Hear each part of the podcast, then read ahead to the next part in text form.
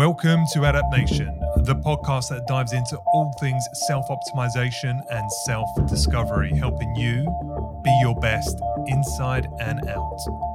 I'm your host, Steve Katarzy, and today we have keto and animal-based advocate, muscle-building expert, and doting dad, Danny Vega, join us for an incredible discussion around keto, kids' health, traditional nutrition, and addressing the health issues of our modern, processed and plant-heavy Western diets.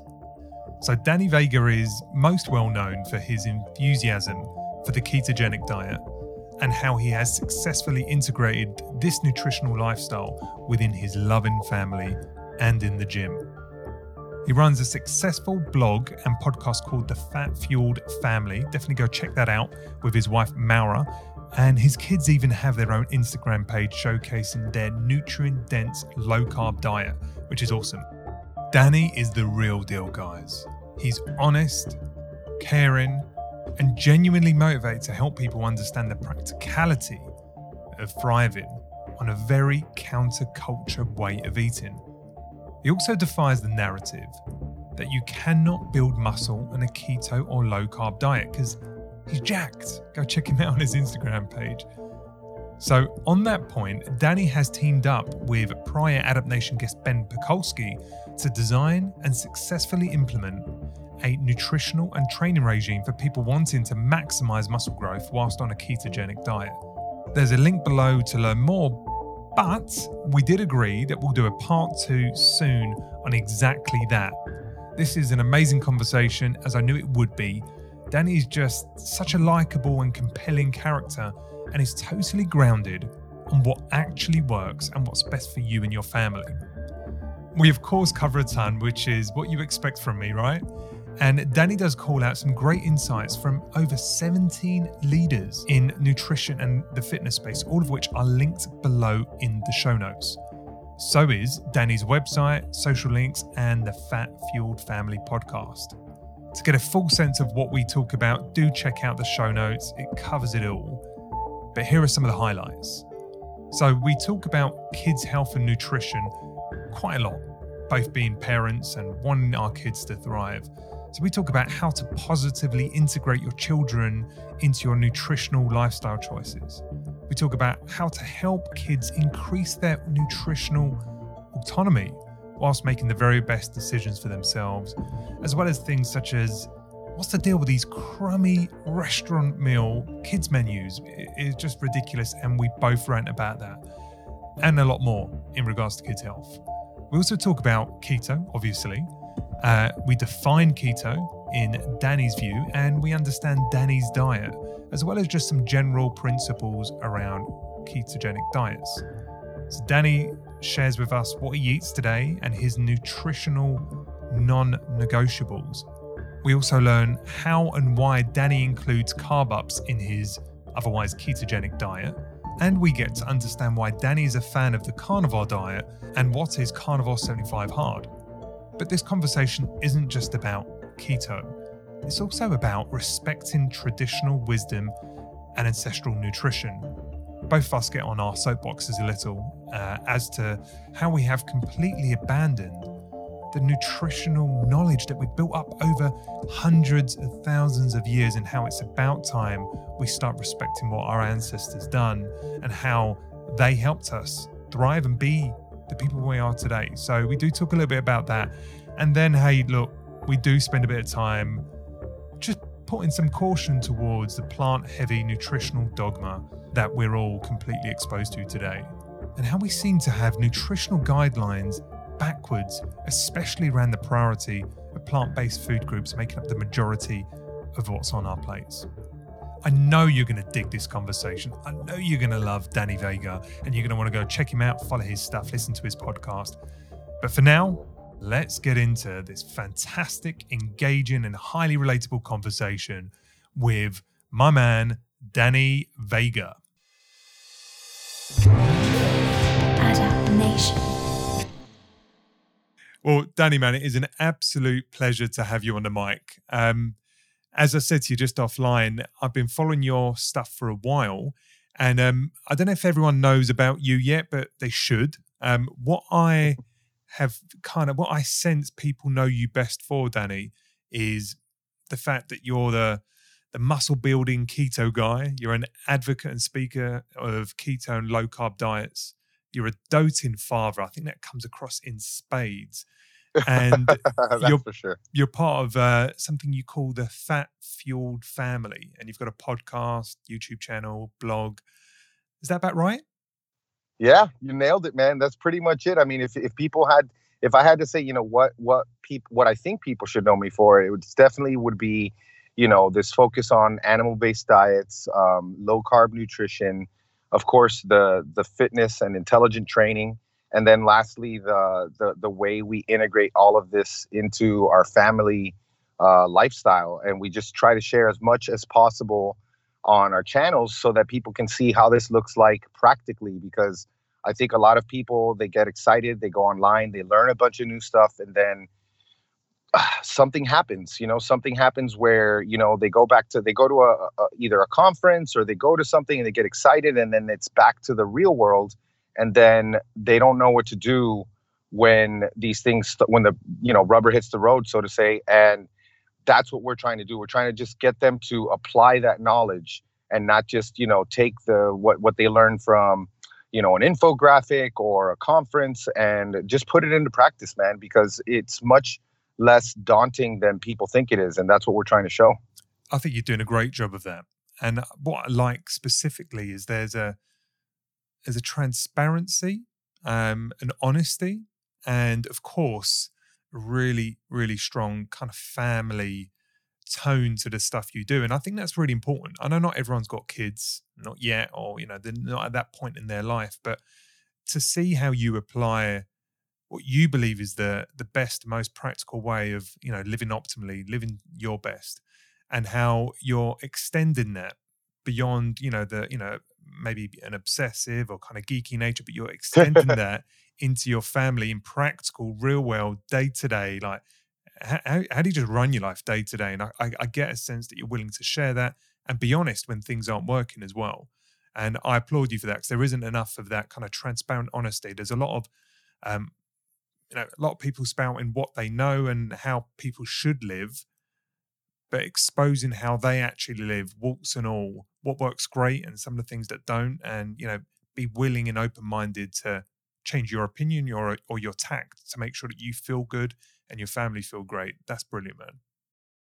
Well, thank you, man. I'll just say that, you know, a lot of this stuff is trial and error, and I think it's important for us to show that, you know, when it goes wrong, when it goes right. But then, of course, the other thing is that, you know, people just don't know how to put this stuff into practice. You know, I think that's what it is people don't know how to put it into practice. And we want to show that it's easy to do. You know, once you start getting some momentum, you know, it takes time, but all these things start to happen. You know, you keep sharing these things with your kids, you keep, you know, exposing them to different foods. And like for me, in the food department, it's a win to get them to try something in the first place. And that's one thing, my boys are always trying stuff.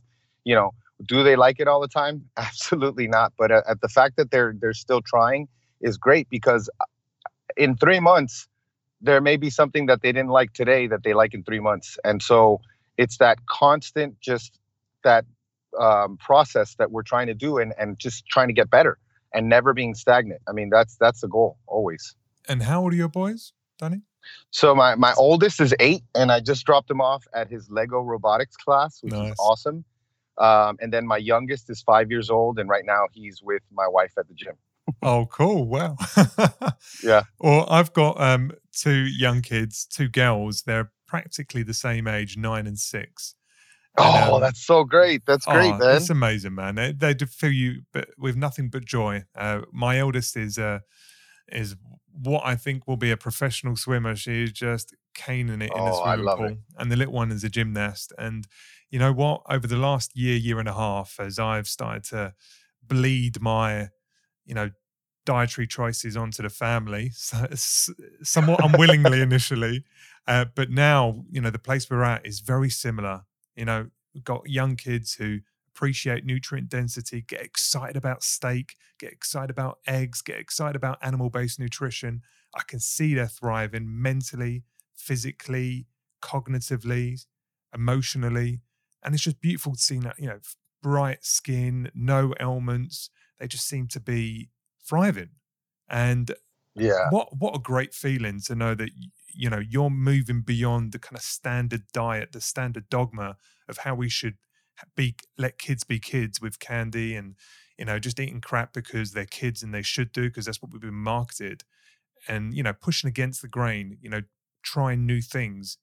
And as you try new things and you persevere, your kids don't just feel good, they start to love it. And that's amazing. That is amazing, man. And you, I mean, the fact that you're doing it, the fact that we're doing it, it just goes to show that, you know, we're not special in any way. We these are things that anyone can do. And, you know, my kids, I mean, I'm just so proud of them. Like that, they appreciate this stuff. Now I'll tell you this, in the spirit of keeping it real, like on Friday, we went to this thing called Novemberfest. It's a yearly tradition for us. This is our 5th year that we go, and we go with our friends who are also a keto family. Their daughter's also a swimmer like yours. And she has been strict like the last 3 years. And she doesn't, you know, the mom doesn't let her cheat, which I totally appreciate. You know, she has to say no a lot more because she goes to school and my boys don't.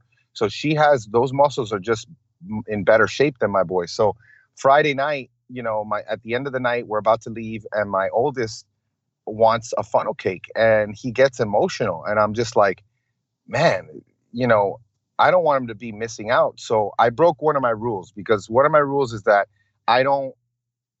this is your body. You can put whatever you want to it, but I'm not going to support it financially. And I broke that rule and I bought him a funnel cake on Friday. And, you know, my two boys shared the funnel cake. They both, you know, Dean, the youngest, was a little bit off the chain on Saturday. They both had cravings on Saturday.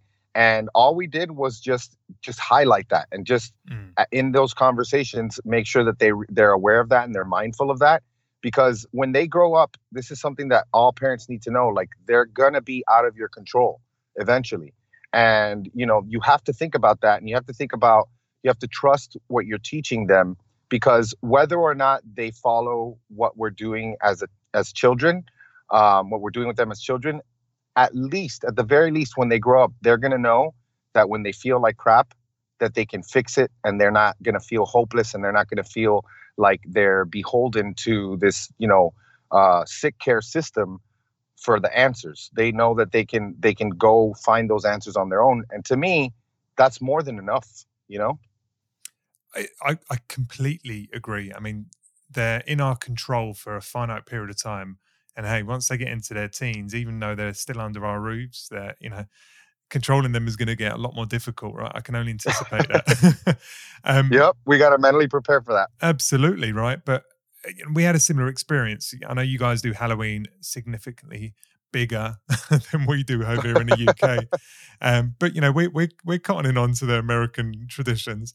And we had our girls going trick-or-treating, and they, you know, got a massive, you know, bag full of sweets. And they were excited to get stuff because it's all about collecting, right? It's knocking on the doors and getting stuff. And, you know, how big a collection of sweets did you get? And they brought them back, and we said they can have a few pieces. And they got really excited about that.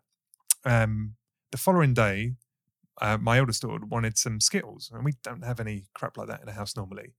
And I let her have them. But then as she was having them, I just said, I just want you to know what's in here. And let's see if we can go through the ingredient list and spot a real food here. And let's see how many times we see either a food that sounds like a chemical or a food that sounds like a sugar. And that was it, right? There was nothing in there that we could remotely attach to real life. And just kind of reminding her of that. I'm like, so you do it. If you want it, you have it. I just want you to know when we're going to have our steak and chips and, you know the mushrooms and the cheese and the eggs and stuff like that later today. And I know you're going to be excited and you're going to feel great. That's what great feels like when you have food. Let's see how great you feel after these. And having her be mindful of that, I think, is the best I can do. Not saying you can't have it. Just know that it's crap nutrition. Yeah. Yep. So that's it, man. I love that.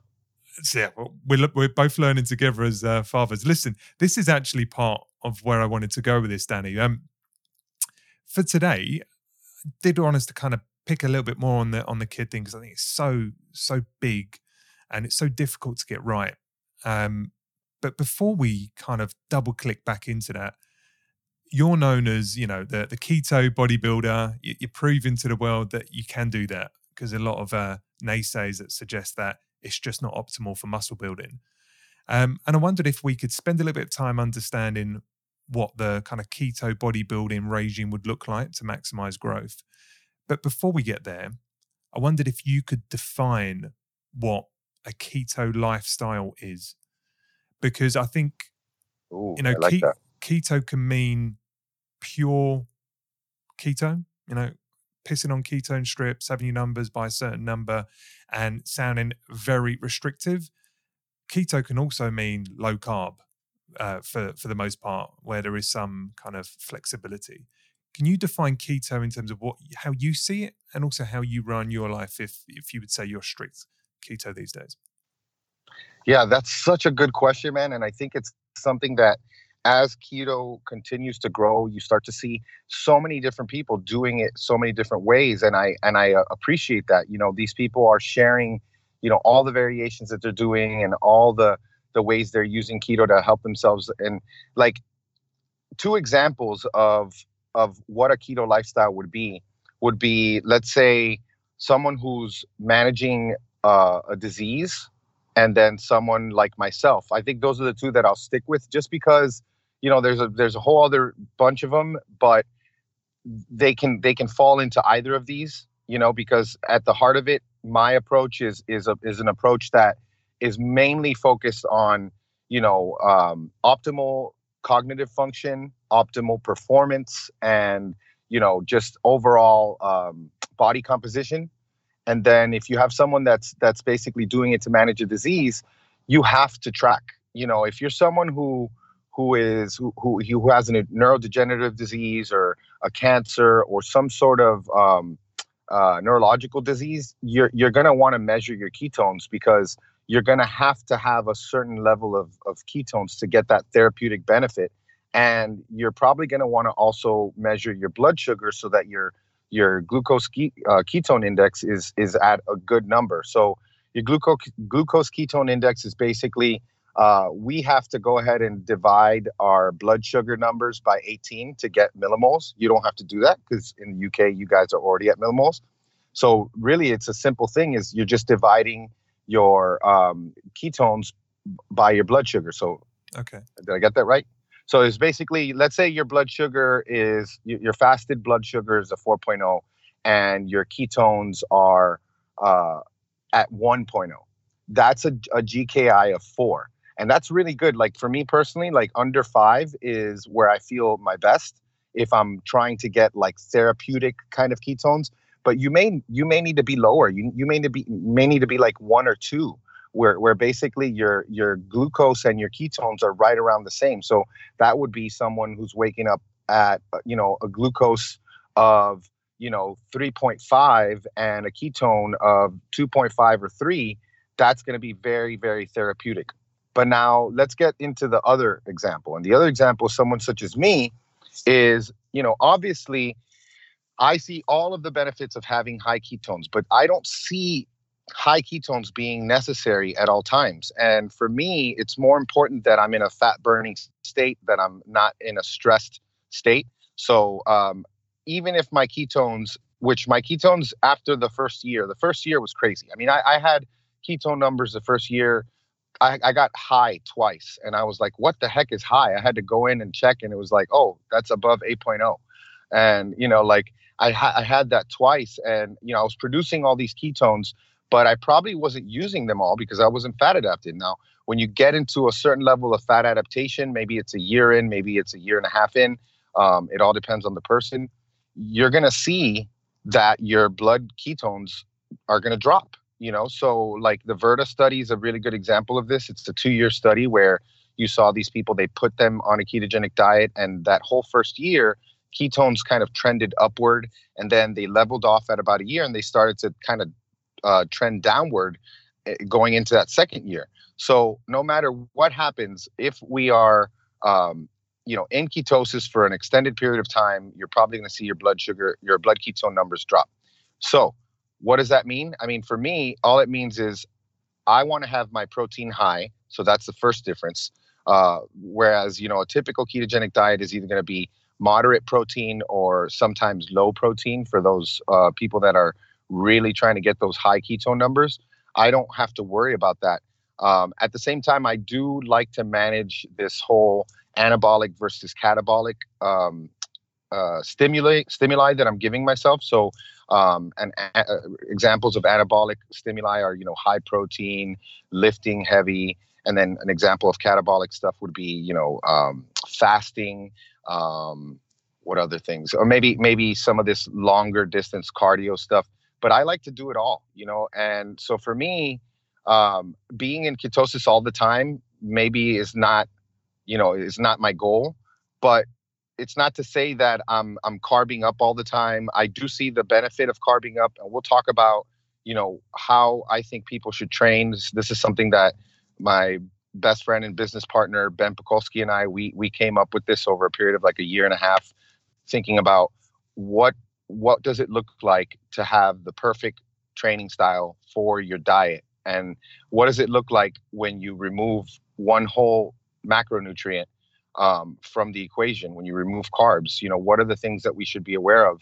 So, you know, we look into that, we do adjust our training for that. But then sometimes when we want to do this glycolytic stuff, we do add some carbs because we know that we're going to clear that glucose quickly. We know that even if we did get kicked out of ketosis, it's not going against our overall goal, which is to stay in a fat burning state and to you know, try to build some muscle.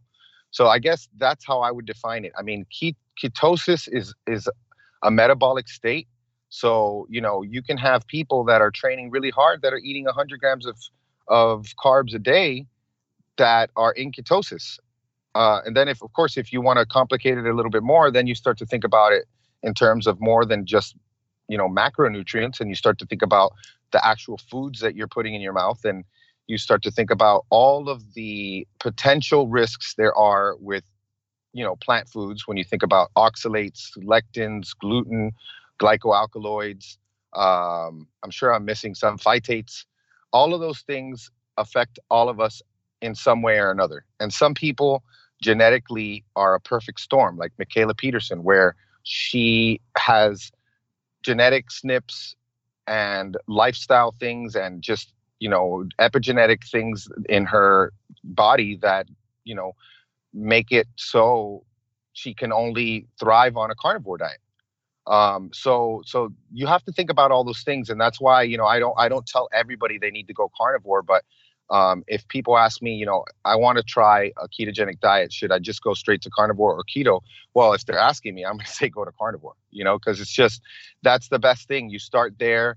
You can start adding things like avocados, other ketogenic foods that can enhance your micronutrient status and, you know, enhance your hydration and your performance. And if those don't affect your gut and they don't affect the way you feel, then you can add those in. That's great.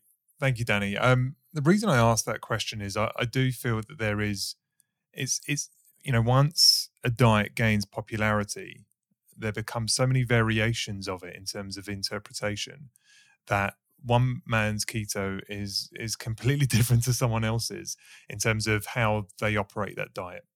And as an example, I don't really like diet labels. I really dislike diet zealotry.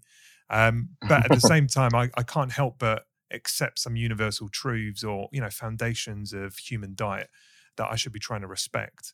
And, you know, my transition has been very much one of appreciating nutrient density first and foremost. Like not ketosis. It's not about ketosis, it's about nutrient density. And that has to be animal-based nutrition. And as I got my head around that and started appreciating, you know, the fattier cuts of meat, and started appreciating fat without feeling guilty, I'm like, well, this feels great, tastes great. I'm satiated. And hey, it is more calorific, so I'm going to have to drop something out of my diet. Okay, I'm going to just drop some of my carbs down. And then I started doing that. And I'm now at a point where maybe 10% of my calories total, 12% maybe, are carbs on any given day. So I'm definitely I'm low-ish carb, but not low carb. I'm still having probably 100 a day. 100 grams of carbs a day. I train hard. But I would say, honestly, I can't imagine having any additional benefit from where I'm at right now. I've got carbs, but I'm centered around animal-based nutrition. I'm having carbs only in the evening. I'm running off of fats clearly because I'm having carbs intermittently, once a day.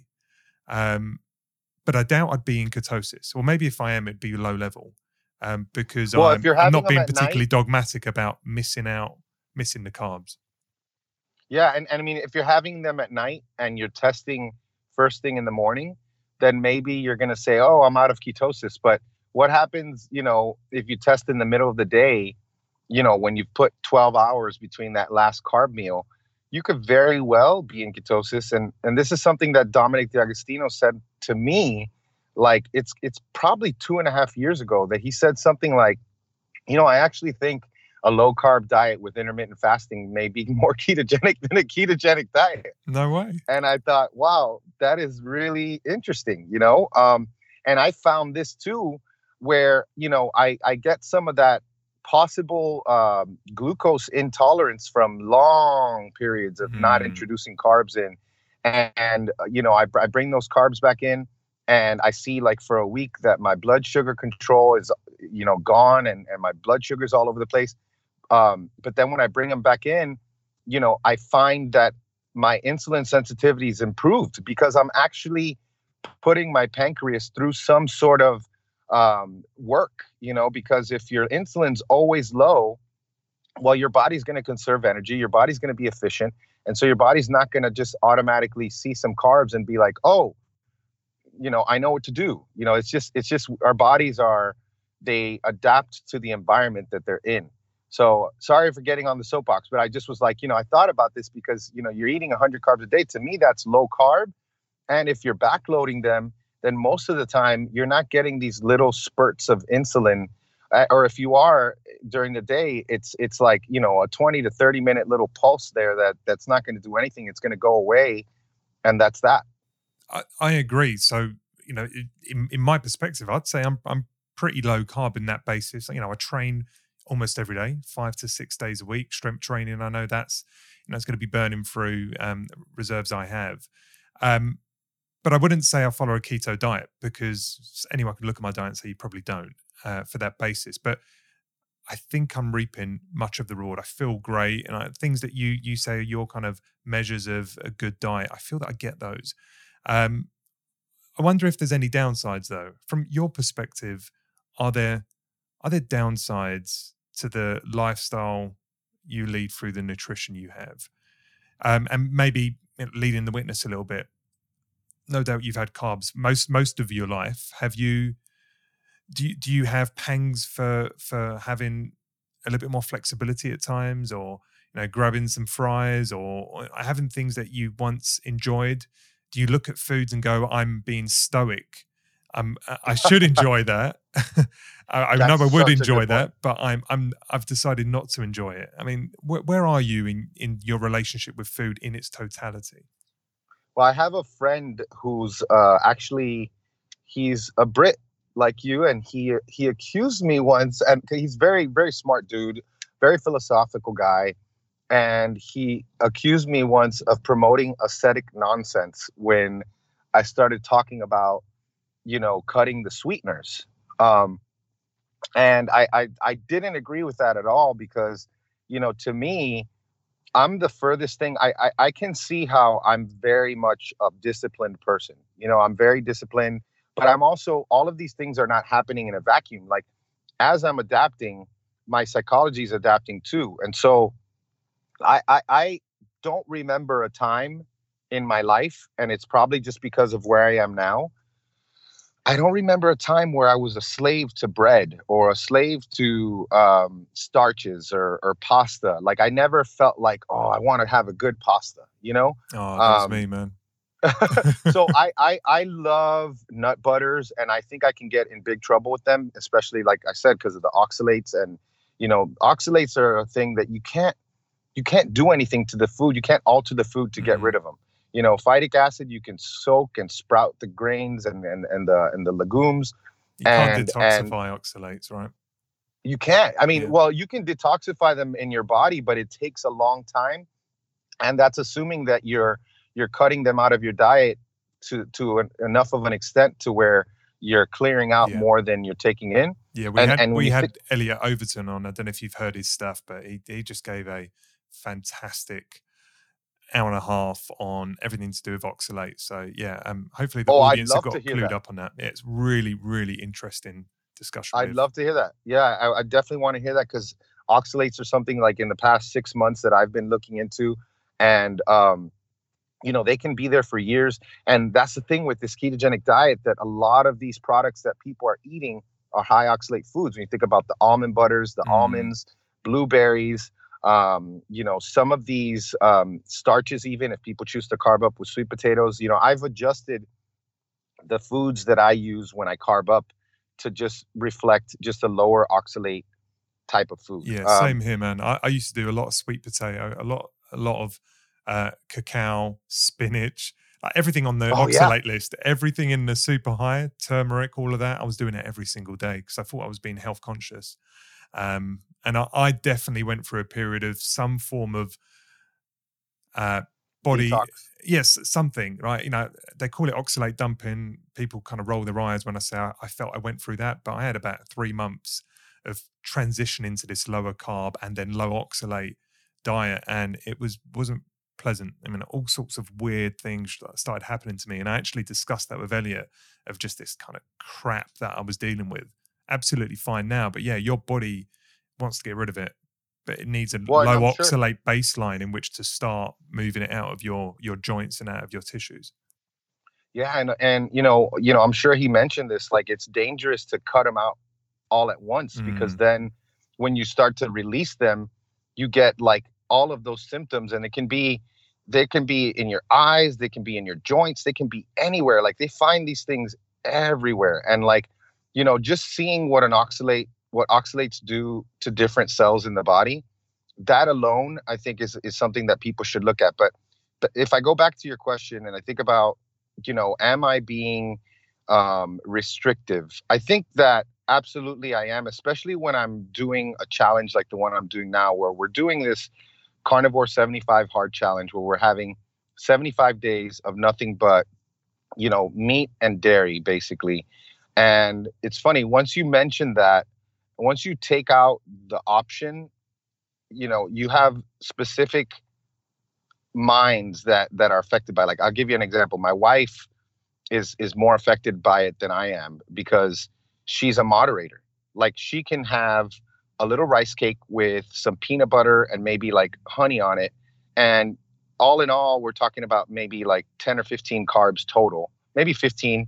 But overall, the calories are not that much. It's not a lot in her day, but it brings her some satisfaction, especially at the end of the night. And she can't do that now. And so that's affecting her and that's bothering her. And for me, that's not as big of a deal, but that's because I know that if I have that one, I'm going to have a ton of them. So even when I'm, you know, it's funny, I've been doing this for over 3 years. And even when I am letting the wheels fall off, for some reason, I do it within like a ketogenic framework. And I don't know if that's worse or not, because sometimes, you know, I'll do like, I'll binge or something. And it'll be like, I'll make some fat bombs with some coconut oil and butter and cacao. And, you know, I'll pour all of this stuff into a measuring glass. And then I'll make all these fat bombs and I'll put them in the silicone little trays. And then I'll start eating a ton of them. And let's say I eat like 10 of them. My wife's like, you know, you just ate, you know, half a bottle of oil, you know, like, and that can have inflammatory, you know, implications that can the next day, you know, I feel acidic. I feel like, some, you know, acid coming back up. I feel like I'm going to the bathroom more. And so that's not great at all, I don't think. I just don't like how I feel when I combine fats and carbs, and that's the problem. So I'm never like that guy who's going to have a pizza or who's going to have, you know, fries, just because it's, even if they're French fries that are fried in lard or fried in coconut oil, maybe if that was the case, then, and it was at a restaurant, maybe I might just to try it out. But, you know, it's that combination. What are the rules, though, there for you, Danny? Are the rules more, they're rules, therefore I must, or is it, you know, there's a consequence that you can viscerally feel, or is there like a wellness, you know, you feel like there's going to be a wellness detriment for this kind of one-off, you know, quote unquote treat where you do have fats and carbs together? I'm just trying to understand whether you know, your compass is more, I've got a rule book and I must follow it, versus there's a cause and effect that I don't like when I go there. I think for me, it's 100% the latter, because I do so much experimentation that I know so much about my body. So like when I have specific non-negotiables, like you mentioned, you know, mine are pretty simple. I don't ever have food dyes. That's never going to happen. Okay. I don't ever have processed sugars. That's not going to happen. Like high fructose corn syrup or simple sugars. What else is something? I'm never going to have wheat, me personally. Now, we've been playing around with the idea of making a sourdough bread because we know that, number one, we're going to have complete access to the best ingredients and the process. And we know that it's going to be a great educational thing for the boys. So this coming year, we want to do a lot of like home ec stuff with our homeschool, because our boys are, you know, we have different priorities than a lot of the world. The world is saying that they have to read this by this age and they have to do this by this age. And I'm over here saying, man, you're not going to get a good wife if you don't know how to clean up after yourself. You know, you better freaking clean up after yourself. You better learn how to have good hygiene, you know, and you need to do all these things. And you want to know how to cook in the kitchen. You want to know what different heat and different elements do to your food.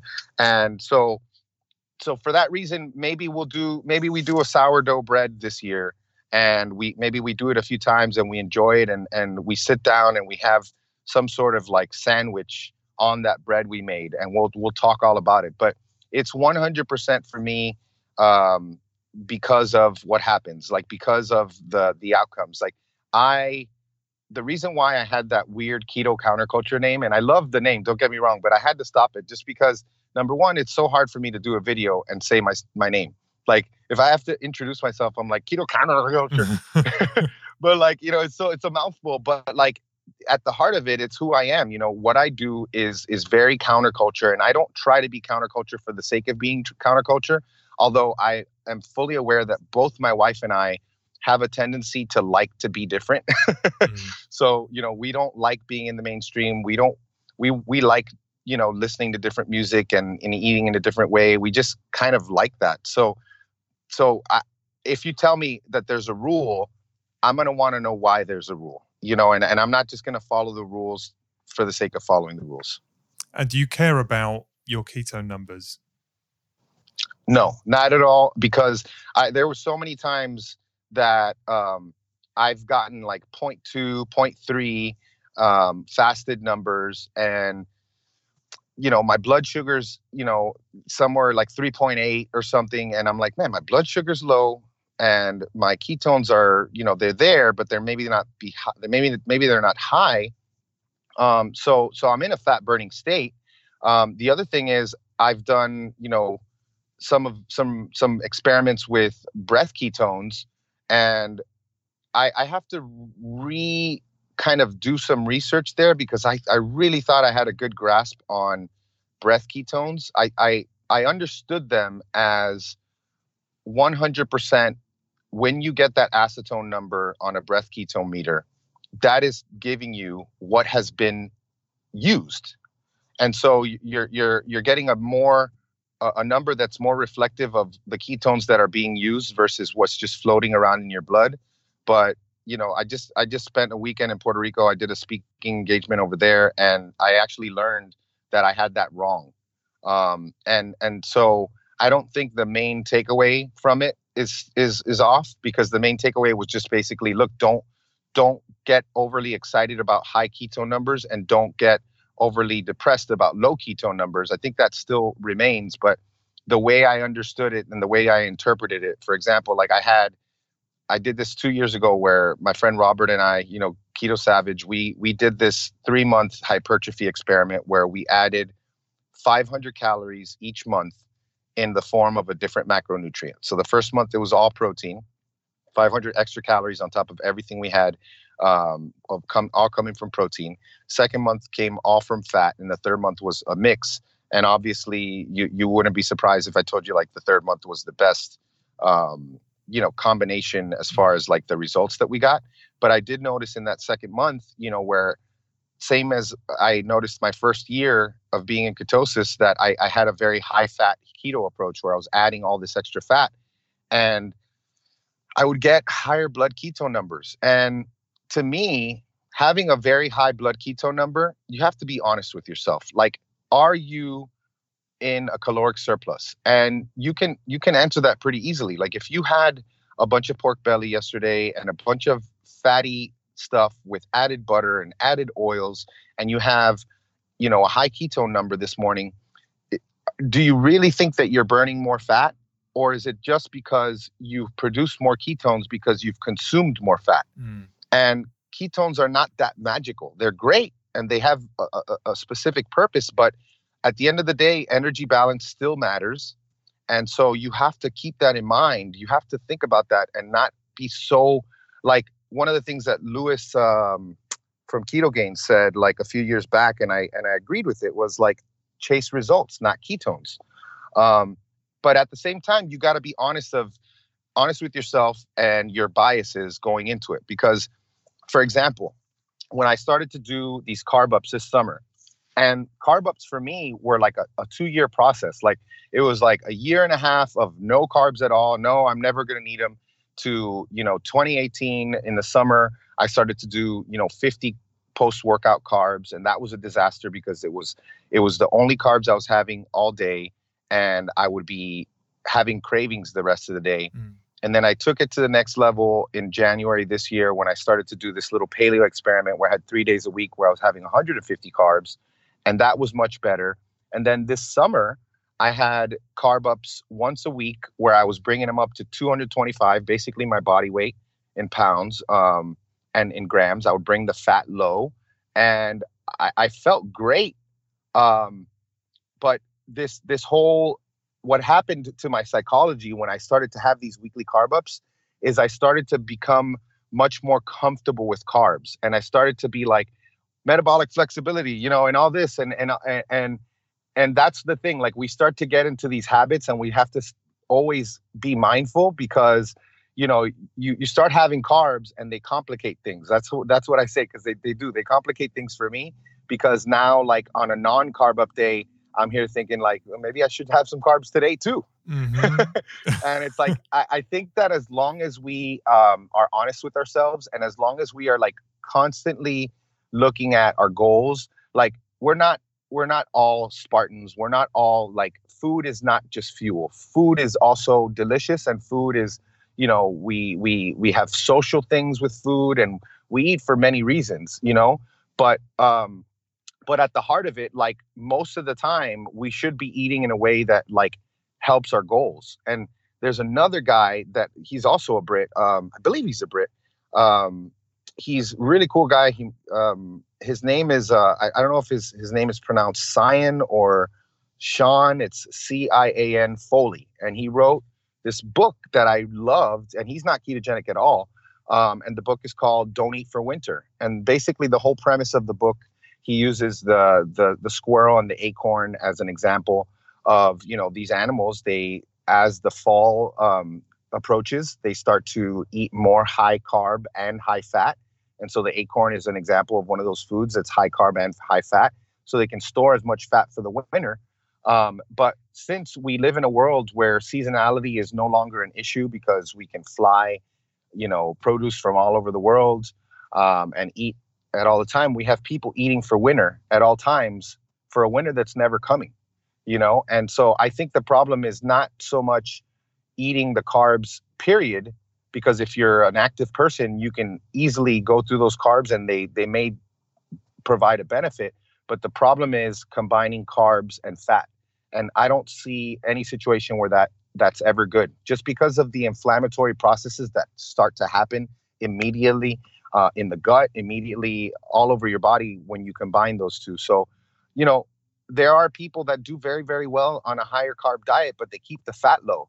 I personally can't because I suffer. Now, if I do that one day, then it's actually kind of cool because now I'm experiencing satiety in a different way where, you know, before I'm having this like big brick of meat on my plate.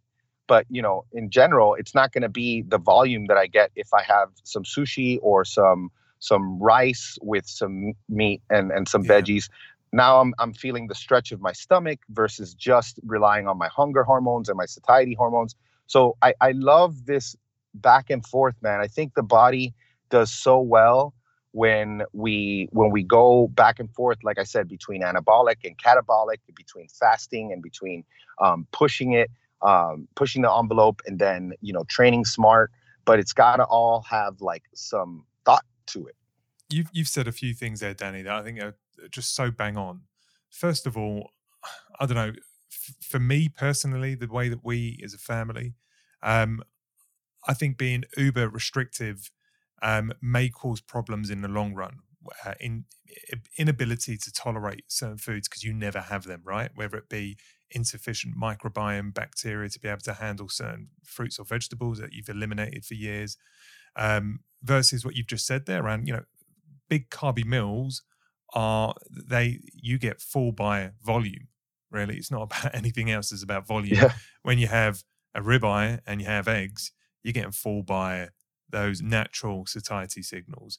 And I think it's worth, you know, understanding how both of those feel. For me, going lower carb during the day and having a bit of carbs in the evening, I think the biggest, most profound thing, Danny, and I don't know if you could speak to this, is my lack of hunger. So I'm the biggest foodie ever. I mean, I'm 38 years old. I'm part of a Greek family. My mum always wanted to feed me up. There was always seconds and thirds, always available. I was known as the human dustbin. I'd eat up anything that anyone else didn't finish. That is just the way. Same here, man. And it's my default. If I don't control myself, I'll do it. But move into a healthier diet where I, you know, amped up all the fruits and vegetables, and never dropped the meat. Felt good, but I had a lot of volume. I was getting full by volume, and I was happy because I could eat so much volume because that was my main signal of satiety. So, oh wow, I can have loads of sweet potatoes. I can have loads of, you know, these broccoli because it takes up no calories. It's amazing. And then when I started to experiment with changing that balance a bit and increasing and feeling comfortable with more fat and more protein, to the point I am now, I'm currently on a 2-day fast. And I'm doing that purely because I'm in a bit of a mini cut, you know, 5 weeks, get in and out, lose the fat, photo shoot, move on. So I don't do this often, but I mean, I'm 2 days in and I'm not stressing. I'm actually surprised that I'm not stressing. And then this is 3 or 4 weeks into this specific one, but hey, that would have freaked me out a couple of years ago. You know, I'd be getting serious hanger issues. The wife would know I'd be getting hangry because I'd be rubbing my chest and then I start getting really irritable. And that would be after 2 hours of not eating. Now I've gone 2 days and I'm like, I'm fine. And I can't get my head around it because it's so alien to me. And I think to most people, do you experience that? Do you experience that ability to now go through periods of time without needing food because, hey, one, the lack of carbs, and two, you're just getting so much more nutrition with the choices you're making? Oh, man, absolutely. I just want to, before I continue with this question, I just want to mention what you said about, you know, keeping that ability to enjoy different foods is definitely a big factor for me, you know, because there are people who, you know, I wish I could be one of these people. They can just go forever only eating meat, you know, and they'll be just fine. You know, they're psychologically, they don't feel like they're missing out. I am not that person, you know, so I have to be conscious of that because I know that, you know, I'm going to want to have something different. Why? I don't know. Sometimes I just want to have something different, you know, and I love listening to different points of view. There's a guy on YouTube. Do you know who Vegetarian Police is? I don't know. Or Vegetable Police? He's a really funny guy. He's this vegan guy who he made like this big splash earlier this year because he went carnivore. And he's just hilarious because he's that guy who's standing on the outside. He's not going on the podcast. He's not like this vegan convert to carnivore who's doing the podcast circuit and doing all that. He's not that guy. He's staying on the outside. I tried to reach out to him. He never even got back to me. You know, like he's doing his own thing, and he's just a jester poking fun at everybody. He's poking fun at vegans. He's poking fun at carnivores. And I love that because, you know, he mentioned how when he did carnivore, like he just did so much better. But like for some reason, the guy wants to go vegan again. So he's going vegan again. And he's talking about all the things that suck about being vegan. But he mentioned this one thing once that I think a lot of people who have done carnivore for, you know, an extended period of time can appreciate. And that's that he said something to the effect of like, I have the digestion of like a baby as carnivore, because you cut out so many foods that, you know, it's really hard for your body to like properly digest them because, you know, all that bacteria is gone.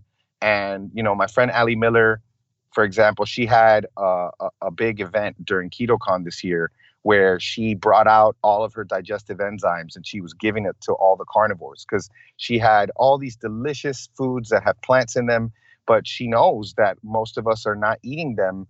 So she's like, make sure you guys have those enzymes. Make sure that you get extra things to help you break down that food because your body may not have them. So that's a big thing. Now, as far as the question you asked about extended periods of not eating, just fasting. Yeah. So the hunger and appetite control for me actually with carnivore was the biggest factor because when I went into a ketogenic diet, when I switched from a standard diet. I had just come off of like a standard cut where I had my fat was already kind of low in the beginning, probably like 80 grams a day. And then I cut it down to 50 grams a day over a period of 3 to 4 months. And my carbs were like at 400 and they got down to like 100. So at the end, like I was shredded. I was miserable. Everything sucked, but I looked good.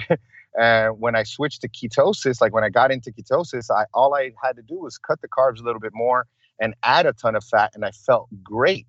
And I did feel that satiety. And I felt that ability to fast after, maybe a few months where I could fast. And I was that guy. Like I would go whenever we'd go on an outing with the family, like we'd have to plan the day out. I'd have to have like several gluten-free sandwiches because, they're gluten-free. So there's no gluten in them. But I mean, I was eating like maybe like 4 sandwiches in a period of like 4 hours because I thought that I always thought I was cute. And I always thought that I was going to actually put some time in between these sandwiches, like as if I was going to wait 2-3 hours. And it never worked out that way. It was always like, maybe I'll have like 2 sandwiches. And then like an hour later, I have like another 1 or 2 sandwiches. And now it's like 1 o'clock. And the food that was supposed to last me till like 5 or 6, it's gone and I'm starving.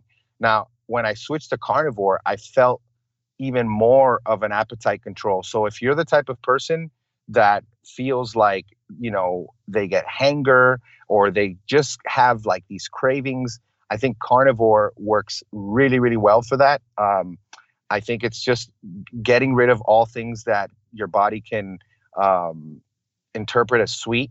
Really helps because now I'm telling you, man, liver tastes sweet to me. Specific types of animal livers like are sweeter than others, and I can taste those differences. And I love that, like I just have a completely different palate. I can still put food down, but it's not like it's necessary, and it's not like I'm have this desperation that I would have before. Yeah, it's a weird thing to try and explain to people, isn't it? When there's some childhood favorites I've got, or even like adult favorites. A big pie. With like chicken and asparagus, big pie, loads of potatoes, maybe loads of sweet corn. I'd have big bowls of pasta. On the regular, I'd have just big carby meals. And I can reminisce, Danny. I can think back of some meals I would have very regularly and go, wow, I used to love that. That was like one of my favorites. And now I can still reminisce and I can remember enjoying it. But I don't. And you can look at it too, right? And be like, wow, that was a good meal. I used to love that. Damn, but you're right. Not like, but now like, oh. I can look at that meal and go, yeah, I used to like that. But now I don't yearn for it anymore. What I yearn for is my eggs, my ribeye, my dairy, my milk, my we have a meal most weekends. Wife makes some, beef dripping, really crispy chips or fries. A few ribeyes, like kind of open on the table for us all to take between all the girls and me. The chips? Do you guys just fry them in like a coconut oil or something? No, beef dripping. So she cooks them with beef dripping, and it is beautiful. Isn't that what everybody? Isn't that what in general what they're cooking? Like if I have fish and chips, they're cooking them in beef dripping over there. Well, no, not really. No. Usually over here in the UK, it's vegetable oil of something. Oh, we hardly ever use any kind of lard or tallow beef dripping. So we kind of converted to beef drippings. We use beef dripping. She cooks these chips. They're absolutely amazing. They're to die for. We have a few ribeyes on the center of the table. We might have some kind of large flat mushrooms with some mature cheddar cheese loaded on top of that. We might have some little baby cherry tomatoes just for a little bit of kind of texture and difference, because we're not anti vegetables. We just have far less of them now. And the kids, and we'll have some tara masalata, something nice. You know what tara is? It's like fish roe but pink. Oh, okay. I'm thinking of a starch that's like taro. Oh, not taro. It's tara masalata. So it's the Greek.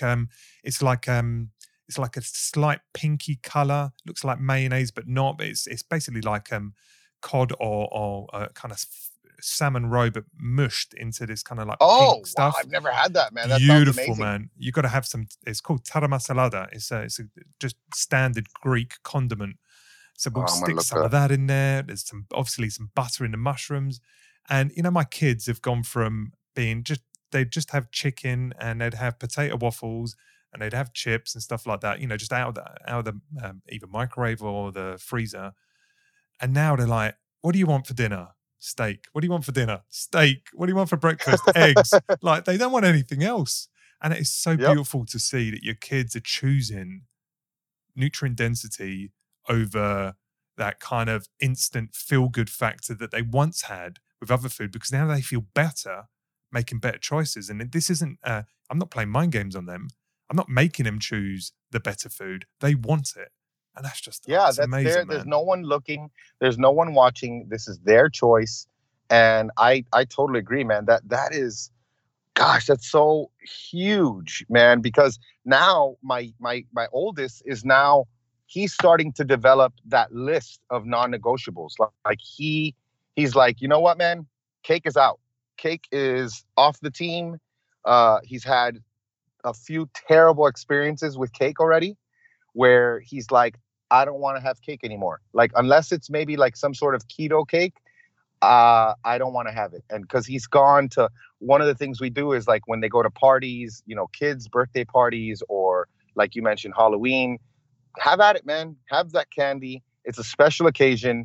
That's what people are talking about when they say, let them live. Exactly. That's what we're talking about. Just monitor your reaction, right? Do what you want. Yeah. But if you're mindful enough to know that after you've binged on, free sandwiches at this party and there was loads of sweets and a cake and you had it all because you wanted it and it felt good in the moment.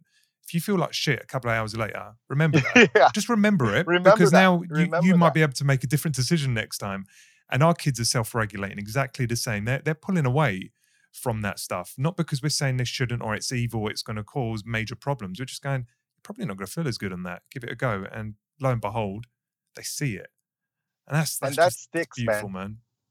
It sticks, because it's their decision. And that's the thing that we want to do. That, we haven't mentioned this, but I do want to just mention the fact that, keeping autonomy is so important for people. And kids are just little people. And so if we take away that autonomy, it's really hard for them to learn a lesson that is going to be internalized, because it's all external things thrust upon them, so, we, for example, we never forced them to share. We never forced them to hug people. We never forced them to say thank you. We teach them the importance of all of those things. And they know why it's important to share, because they know if they share that their friends are going to share, but we don't make them. Mm-hmm. And that's the type of teaching that we like to do, because it all comes, learning is internal, and learning is not something that you don't teach someone. Like when my son learned something in homeschool, you know, I have nothing to do with it most of the time. He's choosing what he wants to learn. And so we have to keep that in mind. We have to keep the idea of incentives always in mind. Like there's everything in life is built on incentives. And so if we ignore that and we just say the whole, like, you know, because I said so, that's not going to work. Now, is it easier? Is it more, what's the word? Is it easier to carry out and something that you can just have a quick answer? Yeah, it is. But it's not how we like to do it. You don't want them to rebel, and you want them to, you know, if they own the decision, they'll stick to it. And I think that's what we're both saying. Yeah. I do want to pick on one thing I heard your wife talk about. And I don't know if she bangs on about this regularly, but I did see it recently about kids' menus in restaurants. And you know what? It was so funny because when I heard this, it was like, she must have been earwigging on our conversations, because me and the wife talk about this all the time. Now, we go to a nice restaurant. I'm like, okay, I'm eyeing up, you know, a nice bit of steak or something like that. And then I look down the kids' menu, and it's chicken nuggets and chips. It's some other kind of fried crap and chips. And I'm like, hang on a minute, what's going on here? And, you know, the development of a child is so much more important than my development as an adult that stopped developing.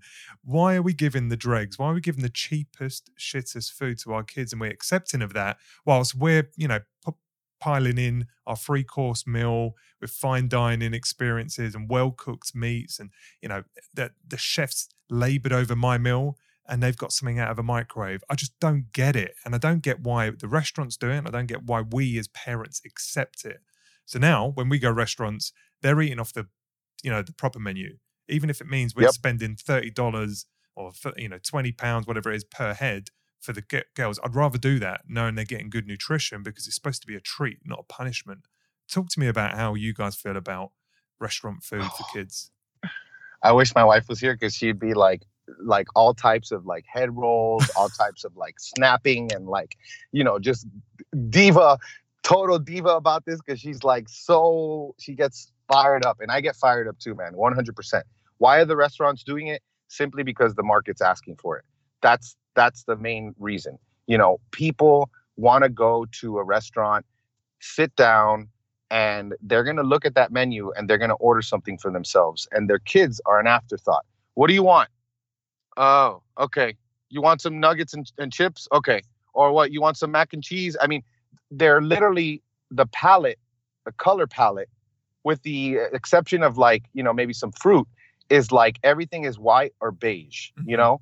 And, you know, all these dumbed down flavors, how do we expect them to develop a taste for liver when that's competing with like porridge and all these other things that are just so bland and like pure, you know, the minute you taste it on your tongue, you have that cephalic phase insulin response. Your body's like lit up, you know, there's so much happening. So we hate kids' menus. I mean, I think it's ridiculous. And I wanted to look into this. If I would have known before this, I would have looked into this. But for example, I believe France has outlawed vegan diets for children for the sake of health reasons. I think that if you are in France and you want to put your kid on a vegan diet, it has to be for like religious reasons or something like that. And because like you said, they're developing humans, and there's never been a society that's eaten a vegan diet throughout development. I mean, that is, it can be disastrous, you know? And so these kids, Maura said something that it blew my mind. She said this probably like a year ago.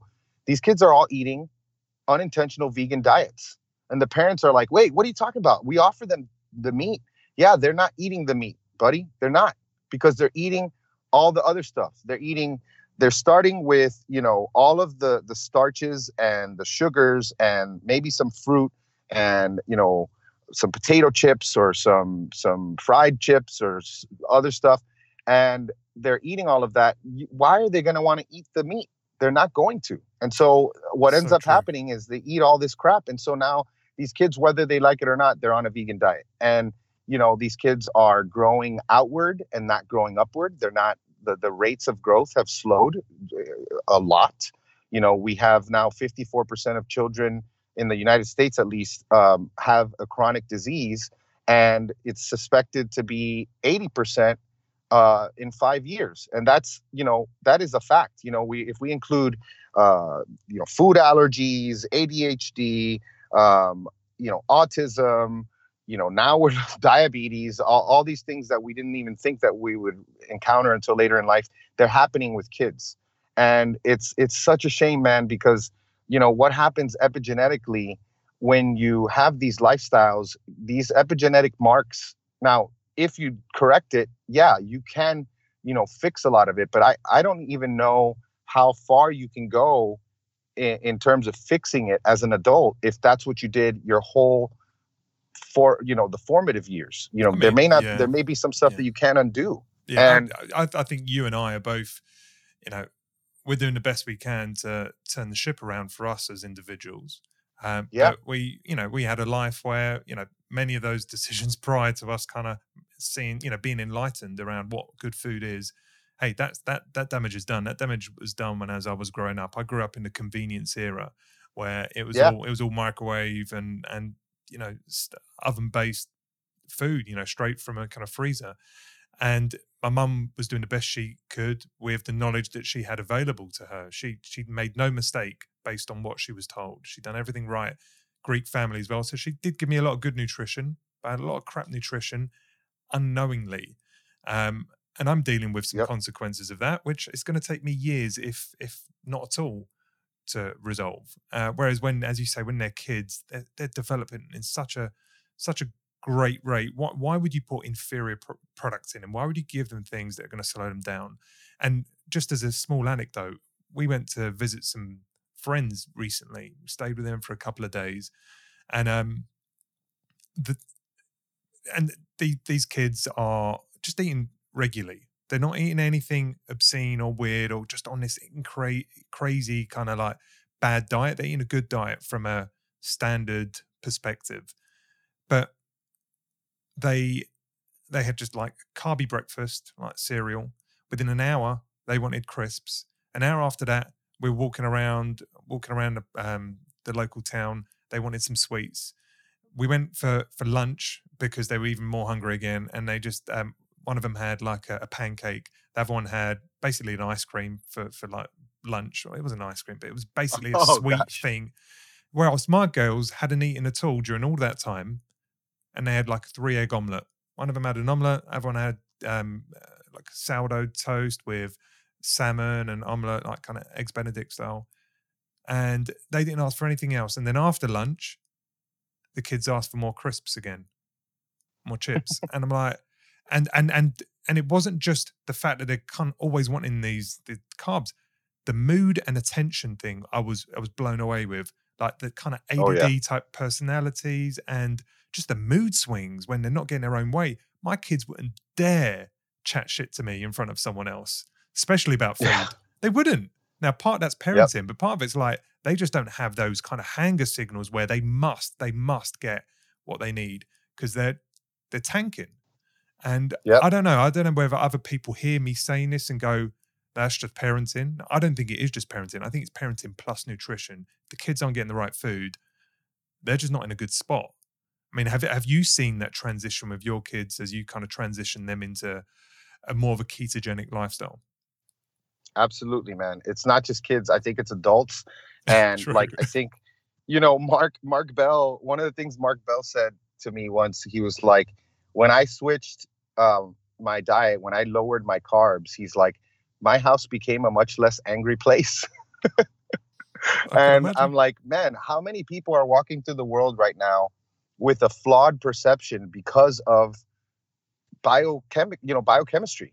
You know, it's not, you know, like you said, yeah, parenting is a thing, but like if you're in a poor environment, it's like, you know, we're big fans of Maria Montessori. She's a, you know, big defender of children, and her style of education is what we love. And it's all about the prepared environment. And this is how I view fat loss too. You know, fat loss has to do with putting your body in the right environment. Like, it doesn't mean lower calories more. It could mean you know, go for a walk after dinner to bring your blood glucose down after a big meal, waking up in the morning with lower blood sugar, and now being in a much better environment to burn fat. You know, that is how I view it. And that's how I think, you know, we need to view, you know, life in general. Like people, everything has a consequence, you know, everything has a consequence, the way we eat. And when we think about the fact that our cell walls are made up of the fats that we eat, and we think about the fact that, you know, lots of these plant toxins, they can cross the blood-brain barrier. Like just think of lectins and gluten alone. Those things, they cause leaky gut. They get released into our body. They can cross the blood-brain barrier, and they can cause psychological issues. And on top of that, now we have food allergies because we have peanuts in our body when they should be in our gut. But of course, our body, the person body in question might have, you know, a diminished ability to handle those lectins, for example. Mm-hmm. So everything that we do, we have to, like, I've been trying to say this for the past 2 years to people is like, man, what you eat has such a profound impact on who you are. If we could just understand that, like so many people, well, first of all, Walgreens, you know, CVS, all these places, they'd start closing places down because you don't need to go. Like we don't have, if we're eating the right way, and when I say the right way, it just means, you know, at some point, I'm pretty sure, I heard my friend Ben say this in a recent podcast, I'm pretty sure that there's going to be a point, maybe in 5 to 10 years, where we can see like not only our genetics, but our epigenetics, like what happens, what turns on when we do this or that, that can inform us on how to eat, not only today, but tomorrow when things are a little bit different, where maybe one day like you're eating lower carb because that's what's happening, or one day you're eating higher carb. So all that to say, if we're eating the right way, I really truly think that a lot of these things that we are currently depending on are they're going to go away. Like they're going to stop offering these kids menus, or at the very least, they're going to start offering more real food options. We're going to have less people like slaves to, you know, Maura used to call it, she used to work at a pharmacy, and there would be these people that would come in with bags to take all their meds. Like we got people like with 20 different prescriptions, they're picking it up, throwing it in their bag, and they got their big medicine bag. That will go away. And we'll get rid of all of these weird complications that happen once you start that whole cascade of medicine, where you start with one and then you're getting another one. And then, oh, by the way, drug interaction. So you got to get this one and then you got to manage this. And now you're managing so much and it's so complicated. I think that the culture, if we continue to do the right things, the culture will change. The market will ask for different things. And at the very least, we'll have alternatives, you know?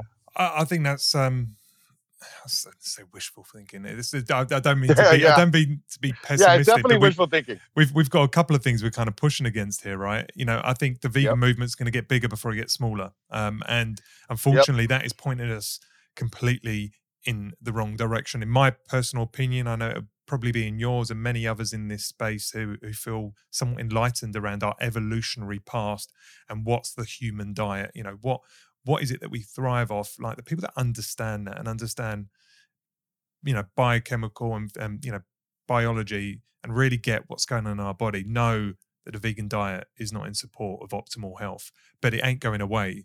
It's not going away. Yep. I think it's going to balloon before it starts to decrease, if at all. So I worry about that. And I feel that, you know, the keto crowd, the carnivore crowd, the low carb crowd, they may look extreme. They may look inappropriately obsessive and restrictive around the way in which they operate with their food. But I almost feel, as the word that you've used, counterculture, you kind of need an extreme opposite to show that the vegan diet isn't the holy grail of nutrition and life. Because once people can see and fully understand that someone on carnivore for 5 years is still thriving, actually their skin looks better than the vegan, he's got more muscle than the vegan, he's got better mood, then the vegan guy's like, hang on a minute, what's going on? Maybe we've got things slightly wrong. So I appreciate and applaud what you do, albeit I can see some of what you know you do, and the keto crowd in general can come across a little bit there is definitely some zealotry there. There's a lot of dogmatic opinion, and I don't like that. I don't like how people exclusively identify with their diet. Do you? And I know you have. You do that because it supports your business and it's what you're known for. But how do you break free from just being the keto guy? Because you're more than a keto guy. Yeah, I mean, that was something that, you know, some of my mentors in the last year and a half were telling me, man, you got to change your name. You got to get, you know, and there's several reasons why I changed my name. You know, one of them was that this whole obsession with keto. And man, I love keto. I really do. Like I'm in ketosis probably the rest of my life. I'll be, you know, in a ketogenic state most of the time. But at the same time, keto is just a state. So you got people, going back to the beginning of the conversation, who are not eating real food, who are so focused on keeping their carbs under 20, but they're eating a bunch of sweeteners, and they're having a bunch of, you know, they're not addressing the problem of this disordered eating where they're having dessert every day. I mean, I don't think it's kind of weird to have dessert every day or dessert after every meal. That's where we are. And, this whole dogma thing, I totally agree, man. It's a big problem, and it's such a challenge to try to get people to think further than just yes or no, good or bad, because no matter what I do, if I start talking about, for example, like this summer, I was talking a lot about carbs because I was doing a lot of stuff with carbs. You know, I felt like a villain at one point, you know, like I felt like I was steering people in the wrong direction. As much as I tried to say, hey, if you're overweight, if you have insulin resistance, this may not be for you. And I'm like, man, going through every post and every blog and everything that I say and going over it with a fine tooth comb, looking and making sure that I provide all the context I need to provide. And there's still going to be people that be like, you know, look at me like I'm trying to, you know, steer them in the wrong direction or telling them to eat Twinkies, you know? Mm-hmm. So that dogma, I don't know if we're ever going to get rid of it, but for me, I agree with you, the fact that it can be very harmful. I think it's important to have non-negotiables and things that you believe to be true as far as just because of the way your body responds to it, you know, and certain things like I said, like gluten and lectins, I don't think they're things that we should be consuming often. Like if you know, you like a food and it's one of those nostalgia things and you're going to have it on Christmas or something like that, then yeah, man, go for it, you know? But if it's something that is not gonna, like Gabor Mate, Dr. Gabor Mate calls addiction, anything where you choose to do something for a short-term gain that provides long-term negative consequences. Yeah. And that could be food, that could be sex, that could be drugs, which is a lot of the time, but that could be, you know, keto, you know, like that could be a lot of things that we have this addict mindset where we're not like thinking clearly that could be an issue. So I totally agree, man. I hope that the keto movement moves. I hope it keeps in its trenches at the moment, because I think there is a fight. There is a fight to explain to the world, you know, what optimum nutrition is, and deal with and debunk so much of the bullshit that we're getting, you know, fed by vegan propaganda, by industry, by processed food industry. That being said, I hope it evolves to one where you allow the individual to have some intuition. Because I agree. Because for me, if I want to have some berries, I want to have some berries. If I want to have an eat a mess, you know, which is going to be double cream and maybe a bit of strawberries, a bit of blueberries, I want to have that. I'm not going to have it every day. And why shouldn't I be able to have that once every couple of weeks and it be no issue? If I want to have some sourdough bread, you know, once every couple of weeks, because we've got a great bakery around the corner, we put lashes of butter over the top of that. It tastes amazing. Ooh. Why shouldn't we? And I don't want to feel guilty because somehow gluten's going to kill me. No, it isn't. The problem is that we are completely over the top consuming the foods that, you know, once was seasonal, once was eaten maybe for a couple of weeks of the year, such as spinach, you know, a couple of months of the year. And now we're eating it every day in our smoothies. That's the problem. So we need to kind of break free of this 365 eating of the food that we know can be detrimental to health, but not feel that we can't ever eat them. And we gotta get rid of the moral judgments on what we eat. We gotta get rid of that. Like, you're not a bad person if you eat a food that's not good for you. That's a big one. Exactly. So, and obviously, what you and I talk about, foods that are bad for you, are going to sound very different to what someone else thinks are bad for you. I was listening to Dr. Michael Greger. I'm not a vegan fan, but I wanted to listen to his position, and I was rolling my eyes for an hour and a half listening through this podcast. But his views of what's good for you are foods which are mostly water. He said, "Oh, you got to have the fruits and vegetables because, like, they're 90% water." I'm like, you're not selling that to me. I want 90% nutrition, not 90% water. And then, do you know what I mean? So the positions that people have around what's good and bad vary dramatically. And it can be such a minefield for people to try and understand what's the truth. What's the truth? Yeah. And maybe you can give me your opinion on that. I mean, what you've said on this podcast is going to just get accepted easily because people have been listening to me bleating on about this kind of stuff. For others, though, they're going to go, this is bullshit. Yep. How do we help people navigate that? And maybe I would lead the witness just a little. I've just finished reading a book called Deep Nutrition by Kate. Oh, that's such a good book. By Kate Shanahan. Book, and oh my gosh. Love that book.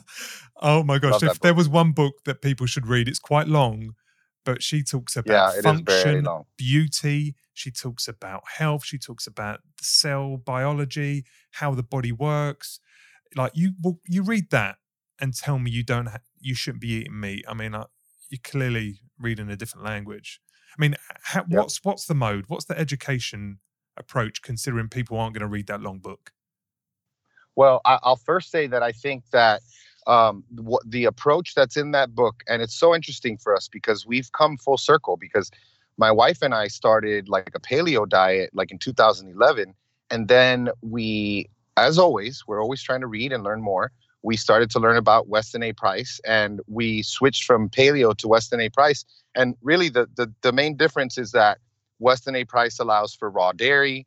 Weston A. Price, it's not so much like focusing on keeping your carbs under 20 as much as it is eating organic produce, preparing it the right way. Yeah. It's so important to prepare foods the right way, to not neglect the foods that are bringing us all this health. Like I'm sure I enjoyed it so much when I heard her talking about, it was like probably like 3/4 of the way through the book. And she's talking about, cookbooks in the 1800s through the 1950s, they had tons and tons of recipes that include offal and include, eyeballs and liver and meat on the bone and broths and all these things that are just so good for us. And we've completely stepped away from that. And we ignore that food that's so cheap. And all it takes is a little know-how.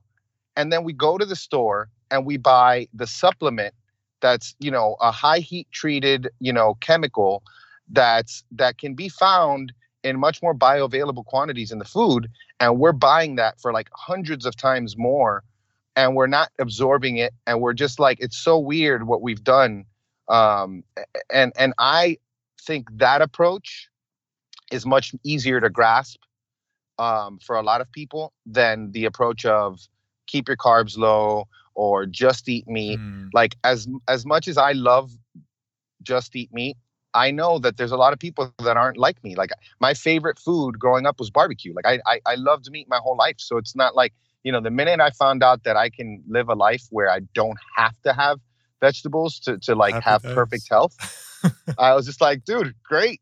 But a lot of people don't, they're not going to go for that. So what can we do? We can tell them to eat real food, and we can tell them to buy local and to think about all those things that the book talks about. I mean, Deep Nutrition is great. Weston A. Price in general, Kate Shanahan's involved with them. All of the Sally Fallon Morrell, all these people have not only done a ton of research, and they have published papers to back up their stuff. They have all the stuff that Weston A. Price did himself, looking at, populations around the world.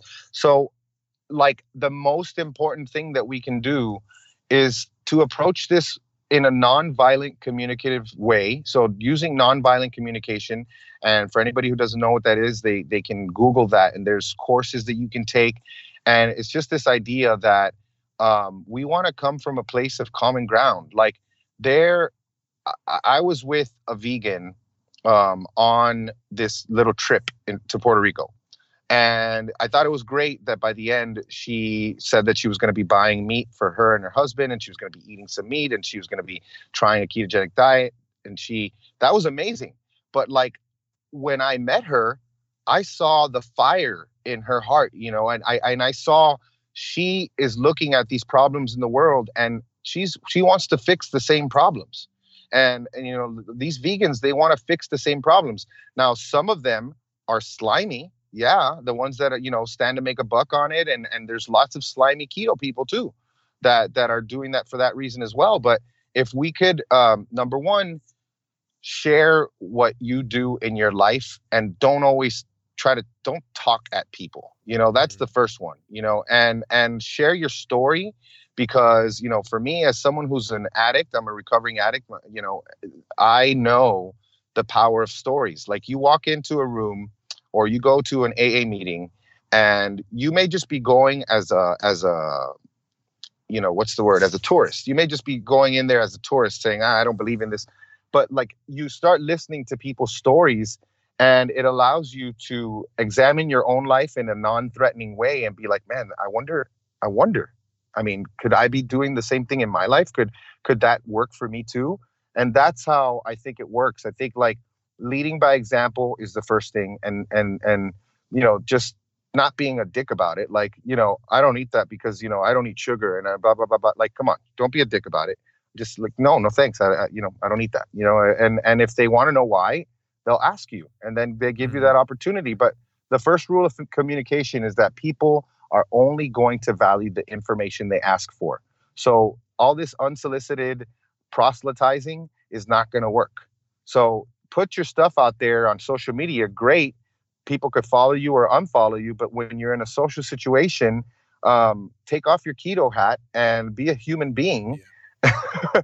And, you know, just have conversations like a human being. I think that's what we're missing. And I don't know if we'll fix it, if it's something that can ever be fixed. But at the very least, if people are more mindful of what they're saying, like, is it true? Is it necessary? And is it kind? Those three things, if I'm asking myself those three things before I talk, then I'll know, like, there's some things that are true, but you're a dick for saying them, you know? Don't say that. Like, it's just not appropriate. So, I mean, that's just kind of how I see it. We need to come, I want to see more of this, like, plant-based working together with carnivores, for example. Like, why does it have to be us fighting against each other? Why can't we just say, look, I don't agree with this? I mean, granted, there is a lot of stuff that, you know, in vegan circles that is based on pure, like, pixie dust. So that's a problem. But maybe try to come together more. I don't know. I don't know if it's something that we could fix. I would say, Danny, that most people want to do the right thing. You talk about slimy people that are trying to make money and, you know, having to you know, spin things for the benefit of their business or financial gain. The majority of people I know that are, you know, trying various diets or do vegan diets or, you know, promoting it as an average Joe, they're doing it because they believe they're doing the right thing. They believe they're doing the right thing for themselves, for their family, for the people they care for the planet. So this isn't about good people, bad people. This is about misinformation, manipulation, and the truth being just muddied. Like we've escaped from this idea of our ancestors knew best. It's like within just a couple of generations, or within 50 to 100 years, we look back at our ancestors and say, oh, they're Muppets. They didn't know what they were doing. We now know nutrition. We know what it's all about. It's about the supplements. Yeah. It's about the pharmaceutical drugs, and it's about everything in moderation. Fuck everything in moderation. Have you seen what's available to have in moderation? Yeah. And tell me whether we should be having all of those things, including bloody toxins and, you know, all sorts of rubbish. And Kate Shanahan said a beautiful thing in her book, which was just like the chefs of old of 100, 200, 300 years, the cookbooks that we, you know, the French cuisine and the Mediterranean cuisines and the Turkish cuisines, like these guys weren't idiots. They were choosing food. They were cooking foods that tasted amazing. People loved, and they had learned to love them through the experience. If I have those foods, I feel good. If I have those foods, labor is easier. Childbirth is easier. If I have these foods, our kids grow up, big bright smiles, and they grow tall. Diet isn't just hedonism. Diet is, what we're made of ultimately. And for us to assume our ancestors didn't work that out, and we have just worked it out over the last few generations, is ridiculous. And I think the more we can go back to old cuisines and go, why don't we look at old cuisines? I'm not talking about indigenous tribes per se. I'm just talking about older cuisines. You look back at a Greek, I'm Greek, from Cyprus. Look at what they have. I can now reflect on what they have and go, their diet is amazing. It is amazing. Yeah. Yeah. I thought I knew better, and so did everyone else. And they have a lot of meat, a lot of fish, a lot of halloumi and cheese, dairy, and they have some salad, but they're not having tons of vegetables. They're just having a bit of salad. That seems perfect to me. It's so funny how we've just got so lost, man. Yeah, we really have, man. I think it's interesting. Like the book, for example, like she mentions this one part where these women in some of these tribes, they knew to keep the men away from the mothers who had just given birth, because they knew that how disastrous it would be for them to get pregnant again. Yeah. And they kept them away for years. Like I think it was like 3 years was what the traditional knowledge was. Like, chill. It takes time to build a human. And, nowadays, you can schedule your C-section and everything is like, we have so much medical, advancements and so much technology that we've completely forgotten that ancient wisdom. Why does my grandmother soak black beans overnight and throw it out and do it a few times before she cooks it? She didn't know what she was doing.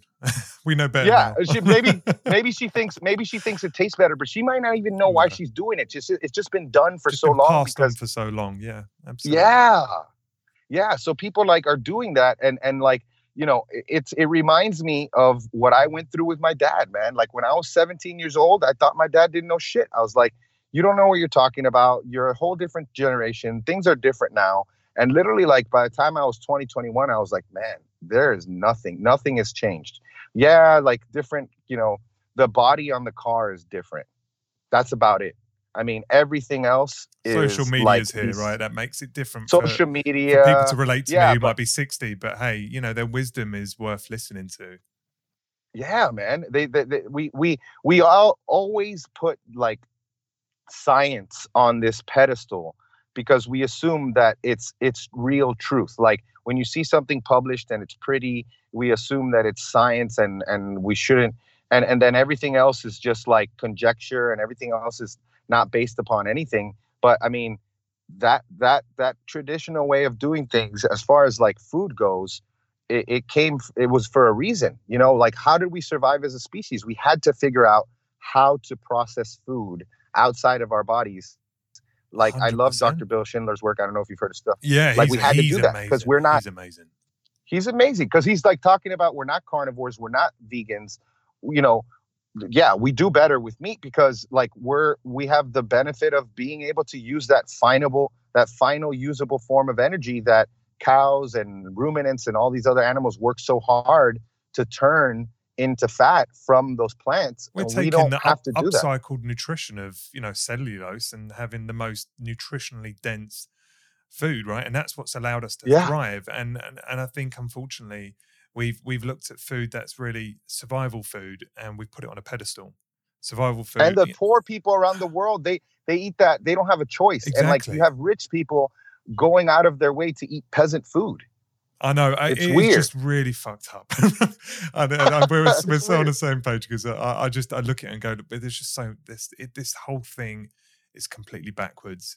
You know, it really should be, it shouldn't, I'm not saying everyone should go carnivore. I'm not saying the world can sustain 7.5 billion people eating carnivore. Of course we can't. I agree. But we just need to move away from this idea that somehow vegetables are innately better for us and meat is somehow bad for us. I mean, we just got to stop that narrative, because it is bullshit, and then find a way to balance your diet and get enough nutrition, especially as children, because they need it. Because I'm seeing my kids absolutely thrive with no ailments. I mean, last anecdote, and we're going to close on this. We won't touch on the muscle building stuff. Maybe that could be a part two. But my daughter was swimming over the weekend. She had a swimming meet, an important one. She came back with 6 medals. 4 golds, 2 silvers, broke 6 club records over the weekend, is being touted as, you know, a kid to watch. And hey, she's got something going for her, which isn't just nutrition, but we give her glucose tablets. We'll put her in a bag and say, like, if you need them, they're there. Like, she was doing some big races, some long ones as well. And if you need them, they're there. If you feel you need them. And she was doing a 200 meter, and she's only 9. And I'm like, look, they're there if you want them. She completely forgot to have them. She had 6 races. She didn't have them at all. I said, why didn't you have them? She said, I just didn't think I needed them. What did she have before? She had some eggs in the morning, and she had some like steak and chips or something like that just before she went to go for her races. Fueled her for both days. She performed amazingly. PBs across the board. Smiley kid, great skin.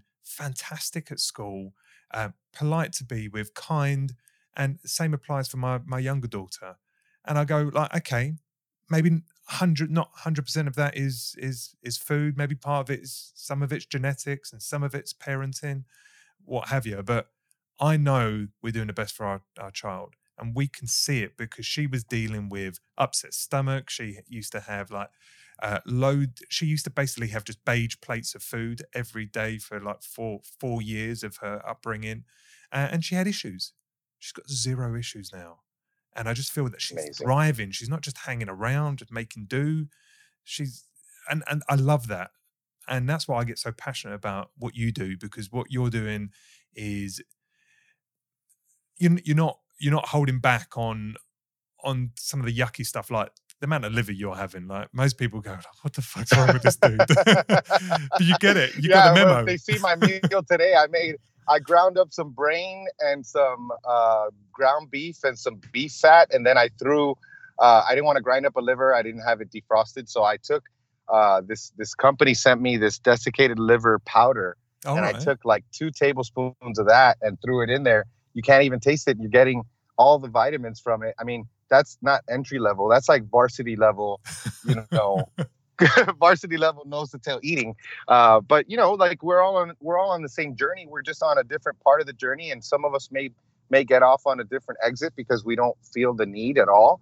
But that's what I tell people, like, you know, especially with eating a carnivore diet, like you have people like Charlene and Joe Anderson. Those people eat grain-fed steaks every single day. They don't eat liver. They don't eat anything. They've aged backwards. You know, I personally choose to eat as much as possible grass-fed, locally sourced, and nose to tail. And, you know, that's just my preference. But apparently you don't need to do that. I mean, there may be some instances, some genetic issues where people may need to include more of the organs and stuff because, you know, methylation issues or any other type of issues with other vitamins and minerals. But yeah, it's basically finding what works. It's that mix of sustainability with, you know, having like the perfect diet, because the perfect diet is bullshit if you're not able to do it. That's not a perfect diet.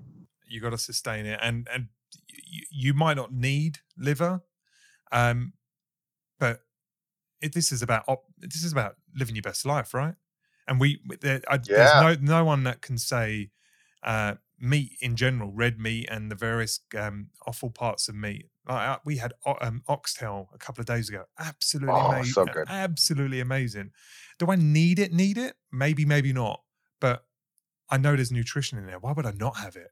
Why would I not have it? Yeah. Why would I not have the liver? Why would I not learn to like chicken pate and stuff like that? Just and you know what? The more you get used to having these kind of foods again, you realize just how flavorful they are. You got to get accustomed to it.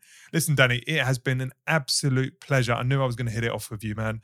I wish we spoke about the muscle stuff, but hopefully you can promise that we can do a part two and we can understand that a bit more, because I'm sure our audience want to know how to do low carb and get jacked, but that's for next time.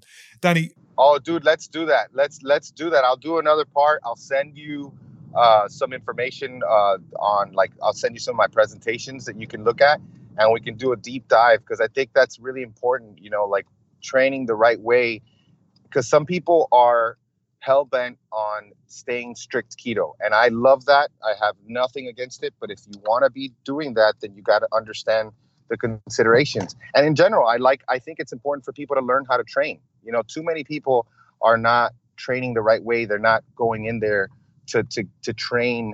They're going in there to check a box. And whether you're keto or not, that's not going to work. Oh, man, I just had two amazing podcasts with Christian Thibodeau and Paul Carter. Oh, yeah, I love Christian Thibodeau, yeah. And they schooled me big style on training. So, yeah, and I've he knows his stuff, man. Oh, he's a real smart guy. Yeah, so yeah, we're on this journey together on the Adapt Nation podcast to continue to educate ourselves and refine, but can't wait to get you back on to talk about your training ideas and obviously the nutrition side of it. Danny, tell us where people can learn more about you, potentially engage with your services, your podcast. Just let's close on a little bit of a plug. Yeah, absolutely. So I'm on Instagram. That's where I'm most active, dannyvega.ms. And then our podcast, the Fat Fueled Family podcast, is you can find that on our website. Our blog is www.fatfueled.family. And that's got the podcast, got coaching, all the stuff, articles, all that good stuff. Fantastic. Good stuff, man. And any speaking events or anything that people need to be aware of that are happening in the next couple months? Or should I just go to your blog? I wish I could say I had anything in the UK. I just did like a little sprint here for like 4 weeks. I did Dallas, Bloomington, Indiana, Miami, and then Puerto Rico. And I don't have anything until January the 10th. I'll be in Omaha, Nebraska for the Omaha Keto Summit. Other than that, internationally, next year I will be doing a few more Spanish events because I'm Cuban. So, you know, Chile, Colombia. I got to find a way to get to the UK, to get to Europe in general. Ben was over. I met with Ben when he came over for that's Optimization Summit. Man. So we need to get you over. Maybe you can come join him next year. Oh, yeah. I'd love that, man. I'd love that. He had really good things to say about that summit. And it's funny because you mentioned the Michael Greger quote about, you know, 90% water. And I just remembered something that Ben told me about the summit that, you know, they were talking about, you know, deuterium depleted water and the fact that, you know, you shouldn't be drinking too much water because water has so much deuterium in it. And if you're not getting the right water, then, you know, deuterium seems to be at the heart of a bunch of stuff, which is, you know, a whole different conversation. But yeah, I'd love to go to that next year. Yeah, you're messing with people's minds, man. Don't tell people they can't have water as well. You just can completely fuck them up. Cool. Yeah, man. All right, Danny, it's been an absolute pleasure, man. We'll get this out in a couple of weeks' time. I'll get you the details once it is done, and I can't wait for our part two. Enjoy your week, man. Look after your kids. Same to you, man. Take care. See you later, man. Bye. Bye.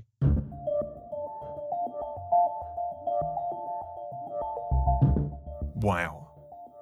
What an episode. What an episode. It was jam-packed full of goodness. And I hope that there's a lot of takeaways here for you. Now, please remember that the Be Your Best Self-Optimization program is imminently available. And you can go check that out by going to adaptnation.io, and on the homepage, there will be a notify button. Press that and you will get notified as soon as it drops. And you're going to want to see this. This is a game-changing product. Anyway, until next time, I'll let you crack on and be your best.